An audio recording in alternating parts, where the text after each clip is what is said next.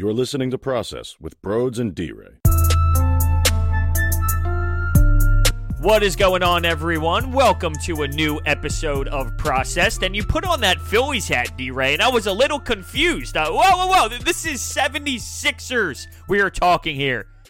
Nah, man, you got in the background. I and I, I need a haircut. I ain't going to hold you. That's what it's really about. Um, I'm down bad, right? You can kind of see in the beard, but I'm down bad right now. So does it hurt you? Does it hurt you every time you look in the mirror? Like, damn, I, oh. I got to get to that barbershop. Yeah, man. It's like, who is him? Who is him? Everybody's fighting that fight right now. But how exactly. are you doing today besides the hair? I'm doing great, man. I'm doing great. I, I, I rented one of those city bikes and rode around the city, and I'm feeling good, man. How you doing? I'm doing great. Did you happen to listen to anything while you were riding that bike? Maybe using a pair of headphones? I don't know. Just throwing it out there. Wow. It's funny you mentioned that, Saeed. But, hey, listen, man, listen. I do got something to plug. Appreciate that. Appreciate that segue. Uh, these headphones right here, you know what I mean, from Tall Studio. He's one of our partners. It's Studio without a T, so Studio, these are the guys. But these are a pair of headphones. These headphones are amazing. Like I said, these are the Tall pair. You go in there, they have so many different headphones and speakers. If you use that promo code S T N, that'll get you a cool fifteen percent off. So thank you, my brother, for allowing me to plug that. You know what I mean? Once again, holla at your boy about the headphones. S T N is the promo code for studio dot com. Thank you. Absolutely. Thank you. Absolutely. All right, so let's dive into today's conversation. We have mm-hmm. Brett Brown press conference. We have Larry Brown speaking about Joel Embiid, and, and there's a lot to dive into. Now, normally, I look at press conferences and I laugh because it's a bunch of fluff. It's a bunch of nonsense, and the, the way I put it in perspective is it's like a laser, like a room where you're trying to like steal a bunch of money, and there's all these lasers, and you got to strategically get through it to get to the real juiciness, which would be the money. With all this, there's so much fluff. But without sports, what else are we supposed to really analyze? Exactly. We don't have anything else. First of all, I love the Ocean twelve uh, reference right there with the lasers and getting to the money. I was like, this sounds a little too specific. I like that. I like that. But like like you said, man, it's only so much we can talk about right now. So I'm for it. And anytime Larry Brown weighs in on something, that's my guy. Go back. Shout out Larry Brown. So. Well, Definitely let's cool. let's start with Larry, because I'm not going to lie to you. I heard the audio a bit, and he was speaking on the Sixers Talk podcast, and mm-hmm. that is with N B C Sports Philadelphia. And I'm not going to lie. I'll just put it nice and simple. I don't think he's in his prime anymore. Dang. When it comes to basketball, because, listen, he's talking about the big man being on the low block, and then he was talking about how back when he was, you know, in in the middle of his prime when it comes to coaching, the three-pointer was more about the specialist. You had three-point specialists. In today's era of hoops, it's everybody. Everybody's shooting three. So I just feel like his mind is very old school. So his opinion on some of these players, I don't know if it relates to twenty twenty. Is that crazy to say? Not at all. Not at all. It's a new day. It's a new day. It's a new era. So many coaches that their philosophy on the way to play the game is just, quite frankly, outdated. And that's not the, you know, not Larry or anybody who thinks like that, but yeah, man, the three-pointer is where it's at. You see, like, that's where the bulk of the shots are taken now, up a, a top of the arc, you know, from the, we call it the slot, you know, it's pretty much like the free throw line extended up to the top of the key. That's where the bulk of the shots are taken in the N B A nowadays. So, yeah, sorry, I, I can't co-sign that. Well, I'm not going to lie. When you looked at me when I said that, I got nervous, as if maybe you took that personal, or I said something no. crazy, and you were like, whoa, damn. I, I wasn't saying as a person. I just meant basketball-wise. Yeah, yeah, no, no, no. It's Larry's, it's Larry's basketball sense. It's, that's why when you said it, come on, man, it's Larry Brown, baby. Don't do that. You know what I mean? Like, now listen to him, but that's that's the old head. You got to at least, oh, I got you, man. I got you. So what I took out of his his comments, he was speaking about The Last Dance and how dominant Joel Embiid could be, and if he had that mentality, that M J mentality, he could be something super special in this league. And two things I think about when, when he said that. One, I think Michael Jordan is so special that if everybody had that type of mentality, Michael Jordan would not be that special, right? So it's so unique to have that mindset. The second thing is, why not Ben Simmons? Why is it Joel Embiid that needs to have that mentality? To me, I think it needs to be Ben Simmons. I think the reason he said Joel Embiid is because he's the older one. At the end of the day, we think of the process, and I'm sorry, he's the first one I think of. And his skill set, we talked about it last show, between his ability to shoot threes, his ability to really get the ball and just go to work and get a bucket at any time. I'm not, it's kind of up and down about who's the better defender. To me, it's one A and one B, because Joel Embiid's not going to be out on perimeter. Ben Simmons is not going to be in the post as much. But as far as the most well-rounded one, I would have to say Joel Embiid. So that's, I could imagine that's why he said that. That's interesting, because I always think that this team is going as far as Ben Simmons. And, and it kind of relates to what I said about the game changing. Can a center really dominate the league to the point of winning championships? In twenty twenty, is that possible? Bro, I'm going to be completely honest with you. Yes. And I think it's a new age center. I think the idea of the old center with the guy, the Patrick Ewing-like center, where you get it down the low block and you have a jump hook, or the Karl Malone, you know, if you want to put him in that conversation, more of a power forward, but a guy who can kind of hit that short range jump shot. But these new centers, uh, I feel like they're next up. I feel like the age of the big man is coming back. I feel like it was small ball for so long, and at this point, it's about who has that height, but also the skill set. And Joel Embiid is the poster child of that, him and Jokic. So it wouldn't be the center of, say, Shaquille O'Neal type game. It would be a new generation of the center, which is fair to say. Yeah, it would be like that type of domination. It would be that type of domination. You have to be that scary. You know what I mean? You have to be that important to your team. I can see that era coming back. It, it, it's a pendulum swing. It's a pendulum swing. It goes back and forth. Right. Now, I just think, imagine Joel Embiid with M J mentality or Ben Simmons with M J mentality. If you had to choose a franchise between the two, who do you think would bring their team to the promised land? Because I still stand by it probably being Ben Simmons. I think you think that because he's a guard. Is that is that why? Because he's a guard. At the end of the day, it's it's, it's a guard's game. I'm not going to lie. It's a guard's game. They're well, people guard. will argue he's not even a guard. He's more yeah. of a point forward than a guard. He is more of a point forward. And I do like the idea of building a team around a distributor, but it's just something about Joel Embiid. It just, he has it. I don't know what it is. I don't know what it is. I'm not saying Ben Simmons doesn't, but it's just he has it. I don't want this to turn into a, you know, Kobe and Shaq type of thing of who's more important. I think it's a one A, one B. They're both very important to this team, but something about Joel Embiid to me, I think this is it's the roundabout of his, his skill set. It's hard for me to think about Embiid with that mindset because he shows it in flashes, but guess what? The flashes mean nothing. You need to do it consistently. A few things come to my mind. The Game seven loss against the Raptors where he cried his eyes out leaving the court. You would think if that was M J, he would not he would not react the way that he did this season. This season, very underwhelming. I think you had a point in saying that if everybody had that M J thing, then M J wouldn't be M J. It was like an Incredibles when he said it. Once everybody's super, nobody will be. It's just it's how it goes. I don't think that everybody can be M J. Actually, nobody's M J. The closest thing to him was Kobe, and that was from a mentality standpoint. But his skill set mixed with the mentality is you, you can't emulate. That's why he's the GOAT. Now, Joel Embiid, I think if he had a little bit more of that, and maybe that's what, what you know Larry Brown is saying, if you just had a, turned it up just a little bit more, if you got angry just a little quicker, took things a little more serious, you're looking at a completely different franchise. Forget season.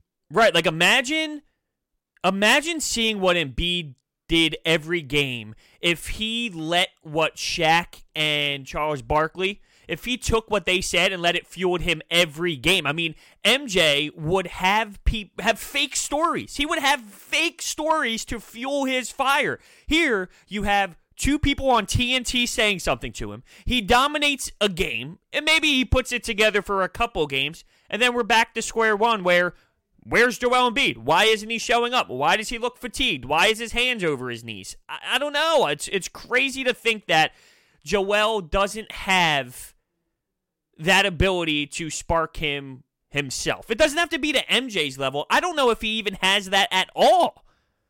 I think he has it because, like you said, that game, that game, he showed, all right, I can do this. And there's been games before in the past where you'll hear people talking about him, that stretch of time where he wasn't doing too well and the fans were on his ass. And he came out and just completely annihilated everybody. He has it. But like you said, it's the consistency. How much can you keep doing it? How much can you keep that up? How much can you keep fueling yourself? And that's an issue. I'm not going to lie. I don't know if it's a maturity thing. I want to blame it on immaturity. But at this point with Joel Embiid, that might just not be his character.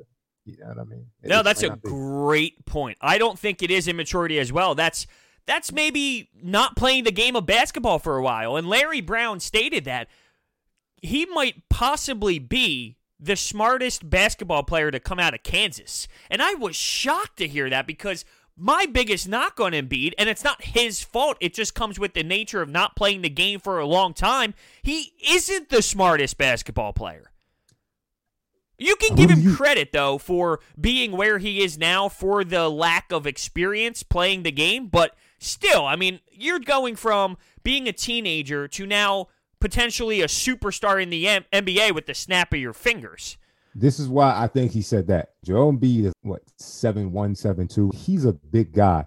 His ability to make the progress he did, that came from a cerebral level. Yeah, his footwork was what it was because of soccer. You've seen the same thing with Hakeem Olajuwon. A lot of people who play soccer make that transition to basketball. They can quickly do that. But you can't negate the amount of progress he made came from the fact that he must have just been thinking on the game, but never level. Maybe not publicly. You see pre-game, he's watching shit like Rick and Morty and stuff like that. Maybe he doesn't do it publicly, but you don't make it as far as he did, as fast as he did, without having a cerebral approach. And as far as the Kansas players go, the only other brilliant Kansas player I could think of, well, on that level, is Paul Pierce, because he wasn't athletic and he just he just made it happen. That's up here.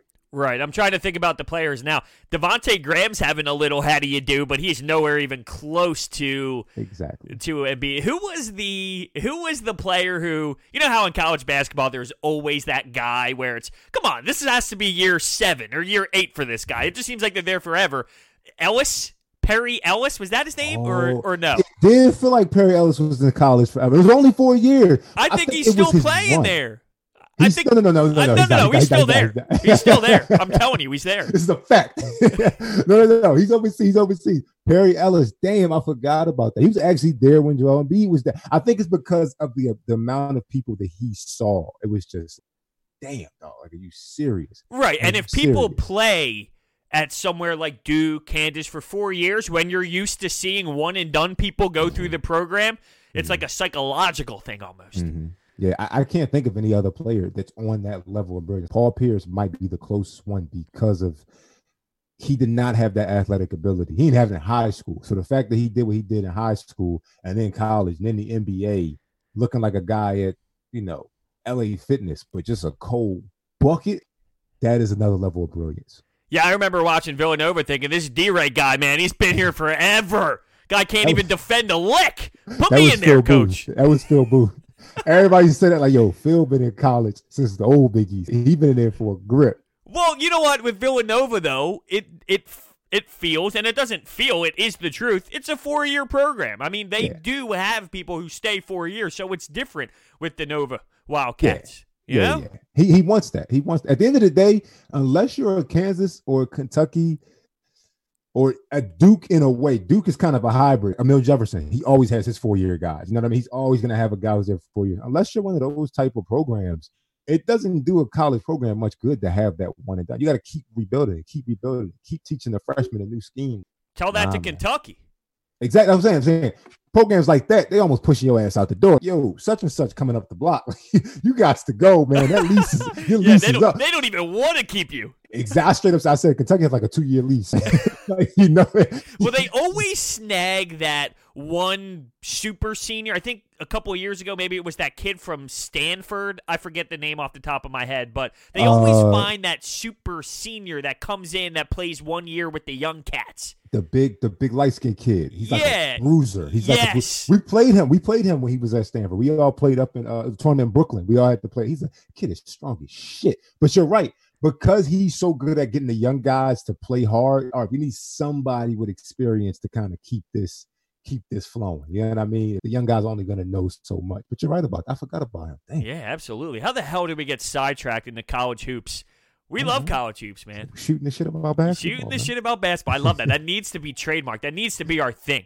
It's no longer Process the Philadelphia seventy-sixers podcast. It's Process Shooting the Shit About Basketball. I love it. I yeah, love it. I do too. Let's talk to Josh about that. Yeah. No, he doesn't make the decisions. We make the decisions. We're going to cut this out. Sorry, We're cutting this out. We're cutting this out. Hold um, on. I, I got to address something if we move on. Yes. That a B U hoodie? It is. Is that, I mean, what? I, I just realized you gave me shit about my hat. Right. I knew that was coming at you some got, point. You got, on a, you got on a B. I was like, oh, we're matching. And then I thought about it. I was like. Well, here's the thing. Sure. You, you played college hoops. I'm sure you have plenty of friends all around the country playing here, playing there, playing there. And you're telling me you don't steal their basketball shorts or you don't steal their shirts. That's what this is. I stole a hoodie. Okay. Yeah, I mean, don't get me. You probably have Creighton apparel or Providence apparel somewhere. Oh, no, Big East schools. J- JMU. Oh yeah, you know, no, fuck them. Nobody else in the Big East. Oh, I have nothing ass. else. I have no- nothing else from the Big East. All you but have is schools, J M U. I have J M U and my boy who he went to Oregon. Damn, they probably have some sick apparel. They got some shorts. See, I was thinking about stealing some of your stuff once we link up, but here's the problem: your shorts. Possibly could be sweatpants on me. No, no, no. I, I got you with a pair of shorts. Okay. I got you with a pair of shorts. Nice. I keep paying the tuck. Nice. All right. All right. Now I'm pumped up. Let's go. All right. Let's transition here to Brett Brown and that press conference. So I think my biggest takeaway was, well, when I originally heard it, I had a, my biggest takeaway. Now, the more I read into it and dissect more, I think it changed. But it doesn't matter. They're all somewhat meshed together.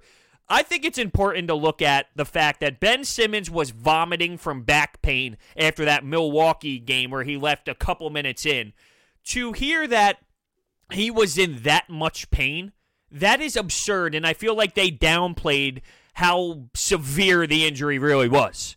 This, this is a problem. This is a problem. We talked about this before, but their transparency on injuries, why are we just now hearing about this? I mean, to me, a situation like this should either never surface, or it should be one of the first things you hear about. But the, the Sixers have a, a bad track record of not being transparent with injuries. We all know what I'm talking about. And it's just, this is a problem. That is a huge problem. If that story is true. Well, I mean, why Brett do you think it. they would? Yeah, I was going to say, it. this would be something that they wouldn't say, and we would find out from another source and go, whoa, whoa, whoa, are they hiding it from us? But for them to openly say it, that means, I mean, it happened. You wouldn't make this up. If they did, maybe we should question it. Maybe they're that bad with communicating that they thought it happened. It didn't really happen, but they publicly said it. That's what I'm saying, because that just sounds like such a stretch. Not saying it can't be, but that sounds like a stretch. Throwing up, like throwing up. You know I, how bad. I can't imagine them saying this without it actually happening. Yeah, yeah, you're right. Well, I, I told you, I was before we started this, I was downstairs foam rolling my damn back out. You know, I I, I, I did something. I don't know, one too many push-ups, something. Something is tight as hell back there. I'm like, all right, I got to do something about this. But throwing up, you know how much pain you got to be to throw up over some shit? People throw up over, the only sports injury people throw up from is concussions.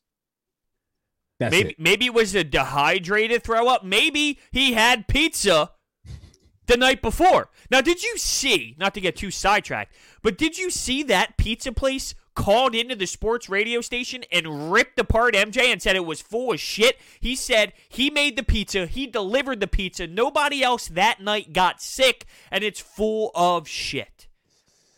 Ah, it's M J. That's you see, man and, and, and then Grant came out, by the way, and totally ripped the entire documentary and said M J left out so much information. See, there's so many people who love M J so much, they are brainwashed. They're brainwashed. I'm just saying the whole pizza story. They all cooperated on a pizza story. I'm, I'm not saying, I think Horace Grant was completely right. He made the documentary. It was his, he owned the footage. He, he's obviously going to leave out a ton of things. And I think he had to put some stuff in there because it's like people aren't going to believe this. Right. You got to put some negative things in there or it'll dirt. be questioned. Exactly. You got to have some dirt. But I wouldn't be surprised. It's like any other story. You know what I mean? It's, that was a ten-part documentary, and we guarantee it's some other shit that was not said in there. No doubt about it. Now, with this vomit, the back pain, what scares me the most is the Sixers could potentially still be playing right now if the season was to continue. And I know Elton Brand, during his press conference a few weeks ago, said he would be optimistic that Ben Simmons would be playing now. But the fact of the matter is, we don't know. And they can get away with saying, oh, yeah, I'm optimistic that he would be playing because we don't have the answers and they don't actually have to put him on the court. But I'm not buying it. I think he still would be out right now if the playoffs were going on. After comments like that, I agree with you, man. I agree with you. I don't see how somebody who was in that position, what was that, three months ago, three, four months ago, is, is one hundred percent better. That is crazy. The beauty of it is, thank God we don't have to find out. Because if a story like that came out, imagine if we were playing right now, and a story like that came out, and then it was like, oh, he's not playing, and then that surfaces, now we got a big problem. Now it's like, this shit look like Mark Ellis. You know what I mean? Like, what's going on? So, yeah, man, I, I agree with you. That transparency shit with them, is y'all got to pick a side. It's either don't say anything, shout out the media, like you said, when he was in that that uh, press conference, and somebody asked something, he looked over to the P R people like, should yeah, I it was the cortisone shot. It was something exactly. so simple as, did you did you get a shot to maybe try and help the pain? It's a simple answer, yes exactly. or no. Exactly. You either, Bel- you either Belichick their answers, next question. You know what I mean? Or you're completely transparent. Unbelievable. And it seems yeah. to be a, a common thing. And I wonder who who is the one making that decision. Like, I don't think that that's Ben Simmons' fault. I don't think that's Brett Brown's fault. I feel as if there's someone higher up saying, we will release no information when it comes to medical stuff. Until we do. That's the problem. Either shut that shit down completely, or you can't wait until months afterwards. And then when it comes into question if he be playing again, like, oh, yeah. He was throwing up. Yo, where the fuck was this information when we first had the problem? Yeah, man, they got to they got to get that together. You because you, you lose trust like that. You know, as a franchise, you lose trust. You start to look like the damn Kings. So, yeah, no, that's a that's a dumpster fire. But it is interesting that you bring up the fact that you lose trust. There is a head-on collision between media members and the Sixers, and and that's every organization, don't get me wrong. I mean, you can see it with the Eagles and Doug Peterson. You can see it with Gabe Kapler and the Phillies, but, you know, experiencing it and being in the room, it's a totally different vibe where they are just banging, going head-on with each other, and it's it's kind of interesting, but... Uh, you know, it's, it, it's elaborate. You can't just say it's interesting. Not no, elaborate. no. It's it's it's hard to explain it in words. You can just tell when these media members are asking questions that the coach and the player, they're just they're totally trying to twist their words and find a way to get around it, and they don't want to answer. But it's it's a serious question. It's not as if it's something. It, it it would be a question that it doesn't deserve to be twisted the way that the Sixers is trying to twist it, if that makes sense. Like, yeah. There's no reason that they should even be trying to maneuver around it because it's just a simple answer to give back. Yeah, yeah, it's it's a problem. Like it's like I said, I don't. Have you ever experienced anything about with that with the Big East or not real? It's a different vibe. It's a it's a different vibe at the college level. You know what I mean? Pros, that's a that's another level. I said you got to speak on it because I've never been in that position to hear that. At the college level, it's kind of, it ain't completely transparent, but, you know, you got to do a little more politicking. That's why I said you either, sorry, I guess a better reference would be Popovich. The way he treats some questions. All right, anyway, fuck that guy. Yeah. Uh, next question. You know what I mean? Like, either do that or give us everything up front. But it can't be, oh, the story, the Markelle thing. One second is, oh, it's nerve damage. It's, it's nothing. Then it's, we're changing his form. Then it's nerve damage. All right, well, well, hold on, man. What is it? You know what I mean? If you keep changing the story after a while, no. That's classic Markelle Fultz. Just classic. Yeah. The next thing that stood out to me, he wants, Brett Brown wants Embiid to play thirty-eight minutes a night. Now, he averaged in the regular season thirty minutes a night. So you are essentially getting eight more minutes, which is a significant amount of time. My biggest concern is Ben Simmons, Joel Embiid, and Al Horford. When they are on the floor together, their offensive efficiency is just as bad as the process Sixers. So you can't have that. So where do you implement Al Horford? And I was thinking, if thirty-eight minutes is Embiid, that means ten minutes he's on the bench. That's Al Horford with ten minutes. Now factor in Ben Simmons, who's going to need a break at some point. Give them, those minutes to Al Horford as well, because Embiid and Al Horford, they mix. There's a narrative that says those two can't work together. They're not the problem. It's those three being on the floor together. So maybe you can find a way to squeeze twenty minutes of Al Horford on the bench and get Joel Embiid thirty-eight minutes as well. I like the idea of him playing more if it's efficient. You know what I mean? If that eight more minutes is efficient and it's not just him out there dogging it, hell yeah, eight more minutes of him, that that really changes the game. But if I would say anybody has to take a, a cut on their time, uh it'd be Ben Simmons. I think that we've said time and time again, his late game heroics is just, it ain't just there yet. And Al Horford is a guy we saw in that Celtics series when they inbounded that ball, he swooped in and got it. You can trust him in late game situations. So if that's pushing anybody's minutes kind of down later in the game, I'd rather be Ben Simmons because you're right. Al Horford and uh, Joel Embiid, that works. That shit works. Well, let me ask you this. What do you think is the best position to be in? Do you think they should take Ben Simmons out of late-game situations, or do you think he needs to learn it and get that experience and be involved in the late-game situations, even if it results in failure, because how else is he going to be able to take that next step? I think we can't have it both ways. If it's a situation where you're saying you want this shit now, you want this shit now, you want this shit now, it has to happen right now. We paid him all that money. Then you put Al Horford in, because at the end of the day, we have him. We paid him that much, and right now he's the late-game situation guy. And then Ben Simmons builds that over time. But if it's y'all want to keep trusting the process, we want to have patience, we want Ben Simmons to be that guy, understand it's going to take some more time.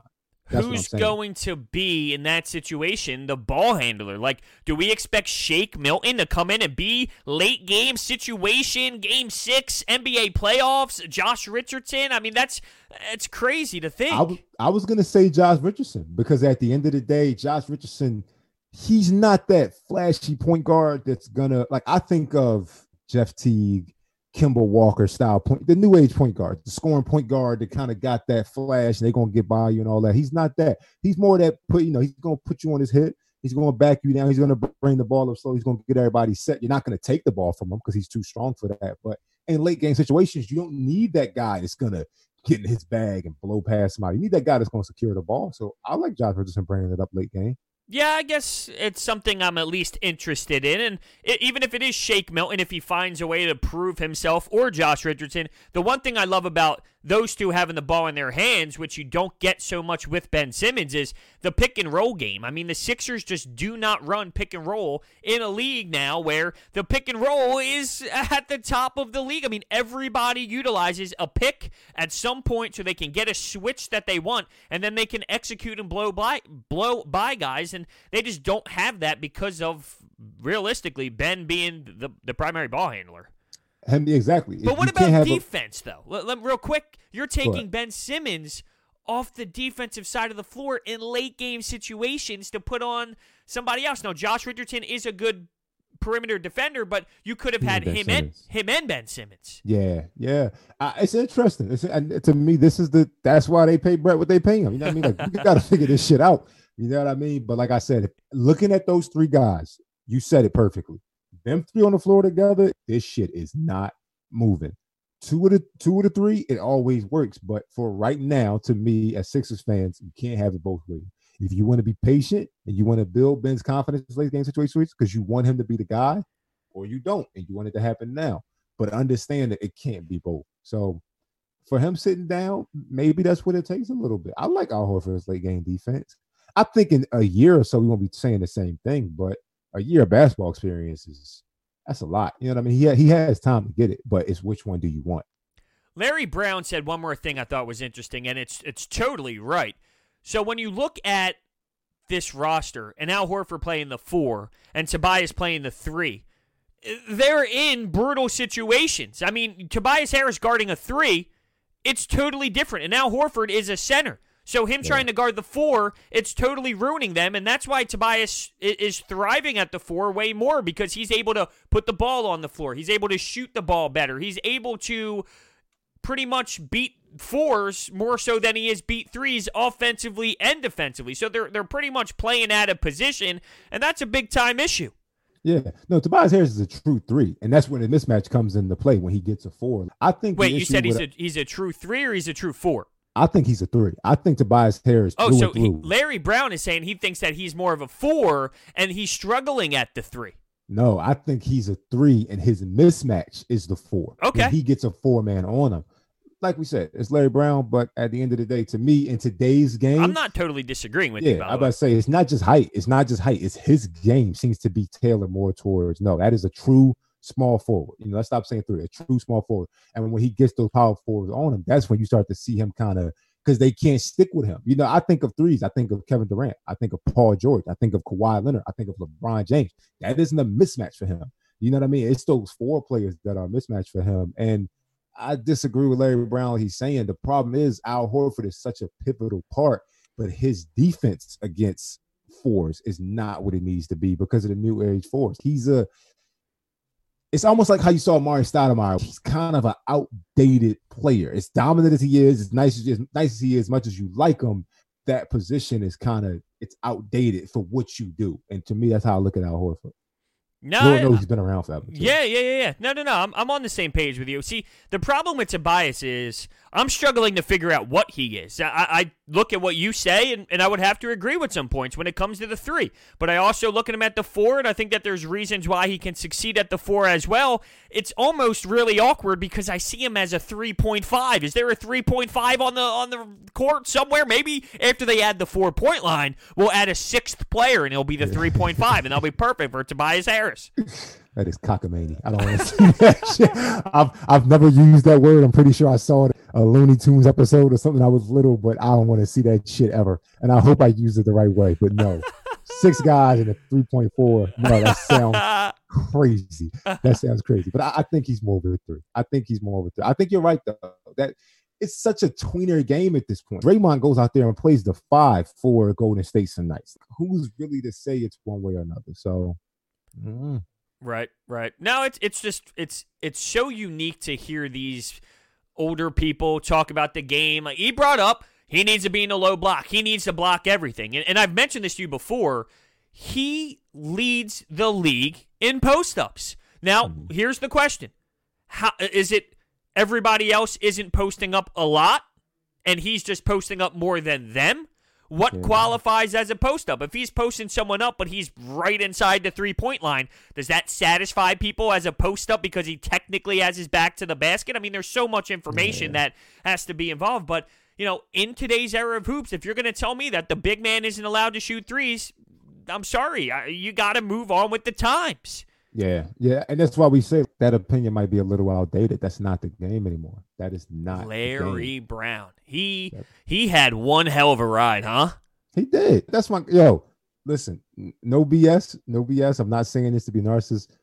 Google my name and Larry Brown's together and see what pops up. He he is good in my book, but that opinion is outdated. That's not what the game is, man. When I think of the best centers in the game, I think of Joel Embiid, and I think of Jokic. Those two guys, different styles of play, but to me, that is the Tim Duncan, the, the Kevin Garnett of that four battle that we used to have, you know, in the, the mid two thousands, the, the latter part of the nineties, but the mid two thousands. That, to me, is that matchup. That is one and two right there, or A and B, or peanut butter or jelly, however the hell you want to call it. Those are the two guys right there that you have to go back and forth and look at their skill set. Look at where they play the game. Jokic plays the game from the elbow. Period. You know what I mean? He plays the game from the elbow. Joel Embiid plays the game from the top of the key. Pump fake, drive past you, Euro. That is his game. That is where the big man is heading. A seven two man with the most beautiful Euro I've ever seen in my life. Better Isn't it crazy? On this team. I love when he celebrates. Like, there's nothing cooler to me. Yeah, afterwards you do the, the fake Euro where the guys on the bench who do it. It's like, ew, exactly. That's so sick. That's so sick. Ew, ew. ew. Hold people back. I told you, I'm the bench. I'm the bench guy, dude.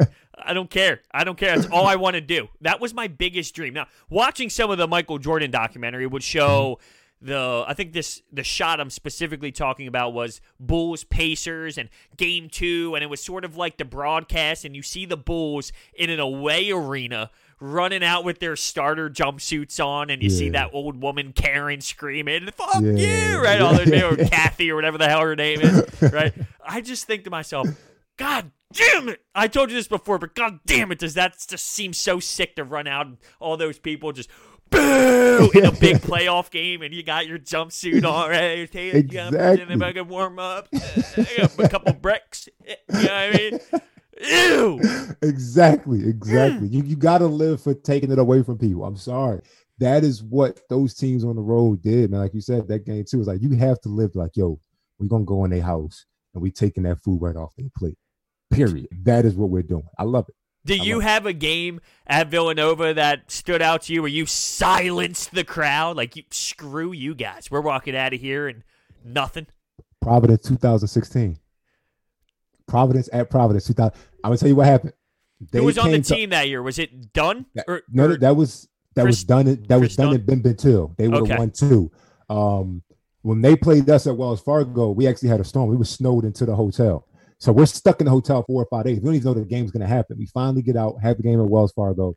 They beat us, like at the last second. I want to say not even a month later, probably two weeks later, we went up there. Yeah, shut shut yeah. him shut him down? Look up that game. I Providence, will. Providence at Providence, two thousand sixteen. That was that was a very good night for the Cats. Ew. And it and it just That's feels good. good to be like, fuck y'all. like, yes. like, we're, we're getting on the bus fast, but we're getting on it with a W. It's just it's the best. Oh, I best. love it. I love Big East basketball. I told you this. I don't know why. I literally don't know why, but I, I love it. I can't wait till we go to a game, bro. I know. Big East tournament twenty twenty-one. We we we in there. You Soft. think you can get me on the bench? Like maybe the last bench spot with the jumpsuit on? I don't know. I'm just spitballing. Who who the who that was? I like his energy. Yeah, I like his energy. Yeah. If he isn't here, get him here more often. Let's go. Unbelievable. All right. Let's let's get back on track. We are full of it today, and that's fantastic. We're full of it all the time. I mean, I it's it's crazy. We're we're just ridiculous people, and it's phenomenal. It is what it is. A lesson that Brett Brown wanted the guys to learn was when you look at this team, mm-hmm. somebody needs to step up and take it, but at the same time, you can win with a group of people. It can be a community of people. And, and the way I relate this is with LeBron James, and people always claim that LeBron James does not have that killer instinct, and, and I do agree with that. When you look at that Miami Heat team, yes, Dwayne Wade's a Hall of Famer, Chris Bosh is one hell of a basketball player, and LeBron James is in the debate of GOAT, so, I mean, he's clearly up there.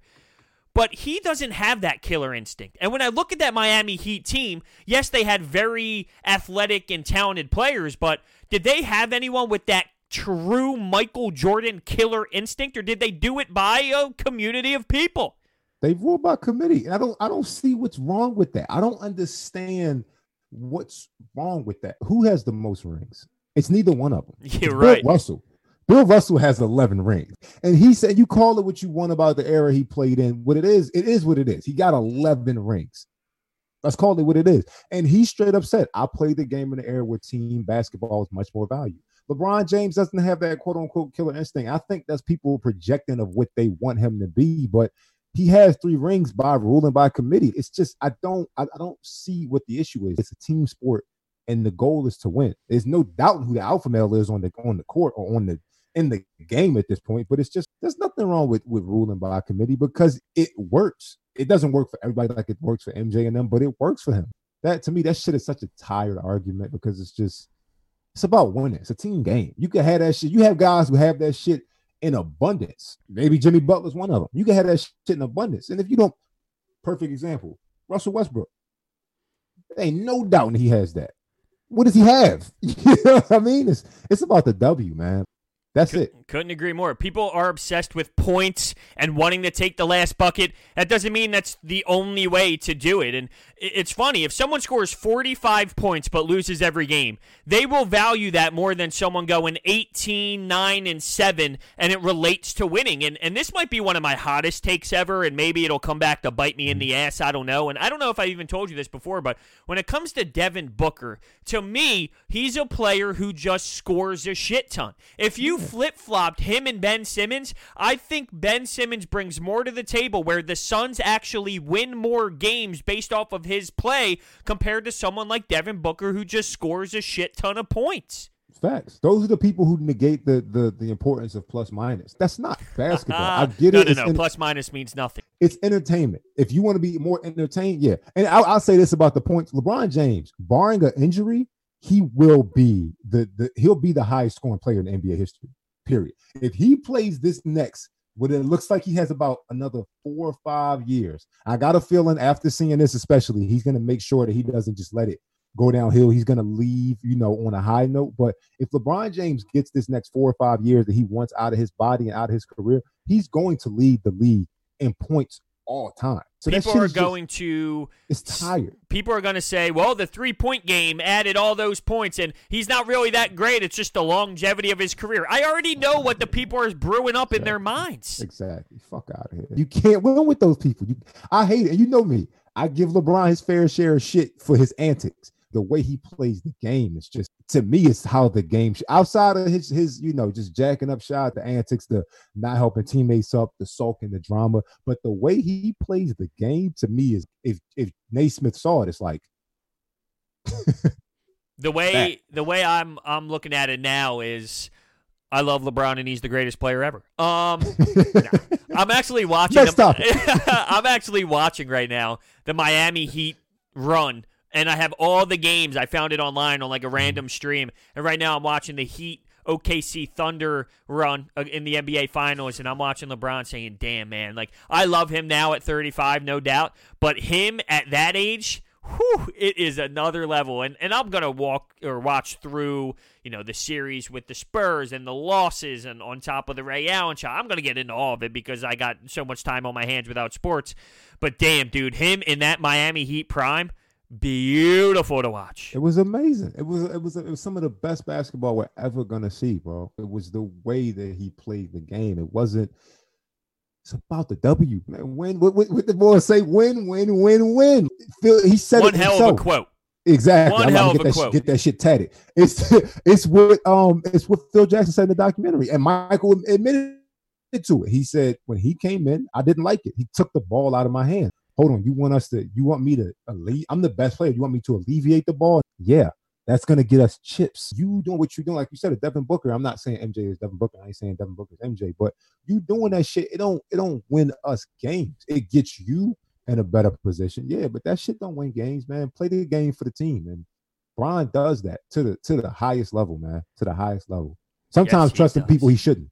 Yeah, you're right. Yeah, Dellavedova for three. Oh, yeah. God, is that yeah. Hunter Brody in exactly. the corner? Oh.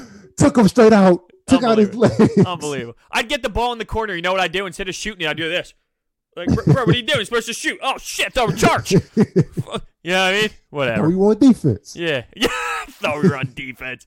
With that being said, let's end it here. Yeah. Now, that was fun. I had a blast. It's a high note. It's a high note. Yeah, absolutely. Now, high note. I think one more time, let's share some information on those headphones. Oh, yeah. Well, not these headphones I have in, but these. It's like, it's like, no, these tall headphones, like we said, man, Studio without the T, studio dot com.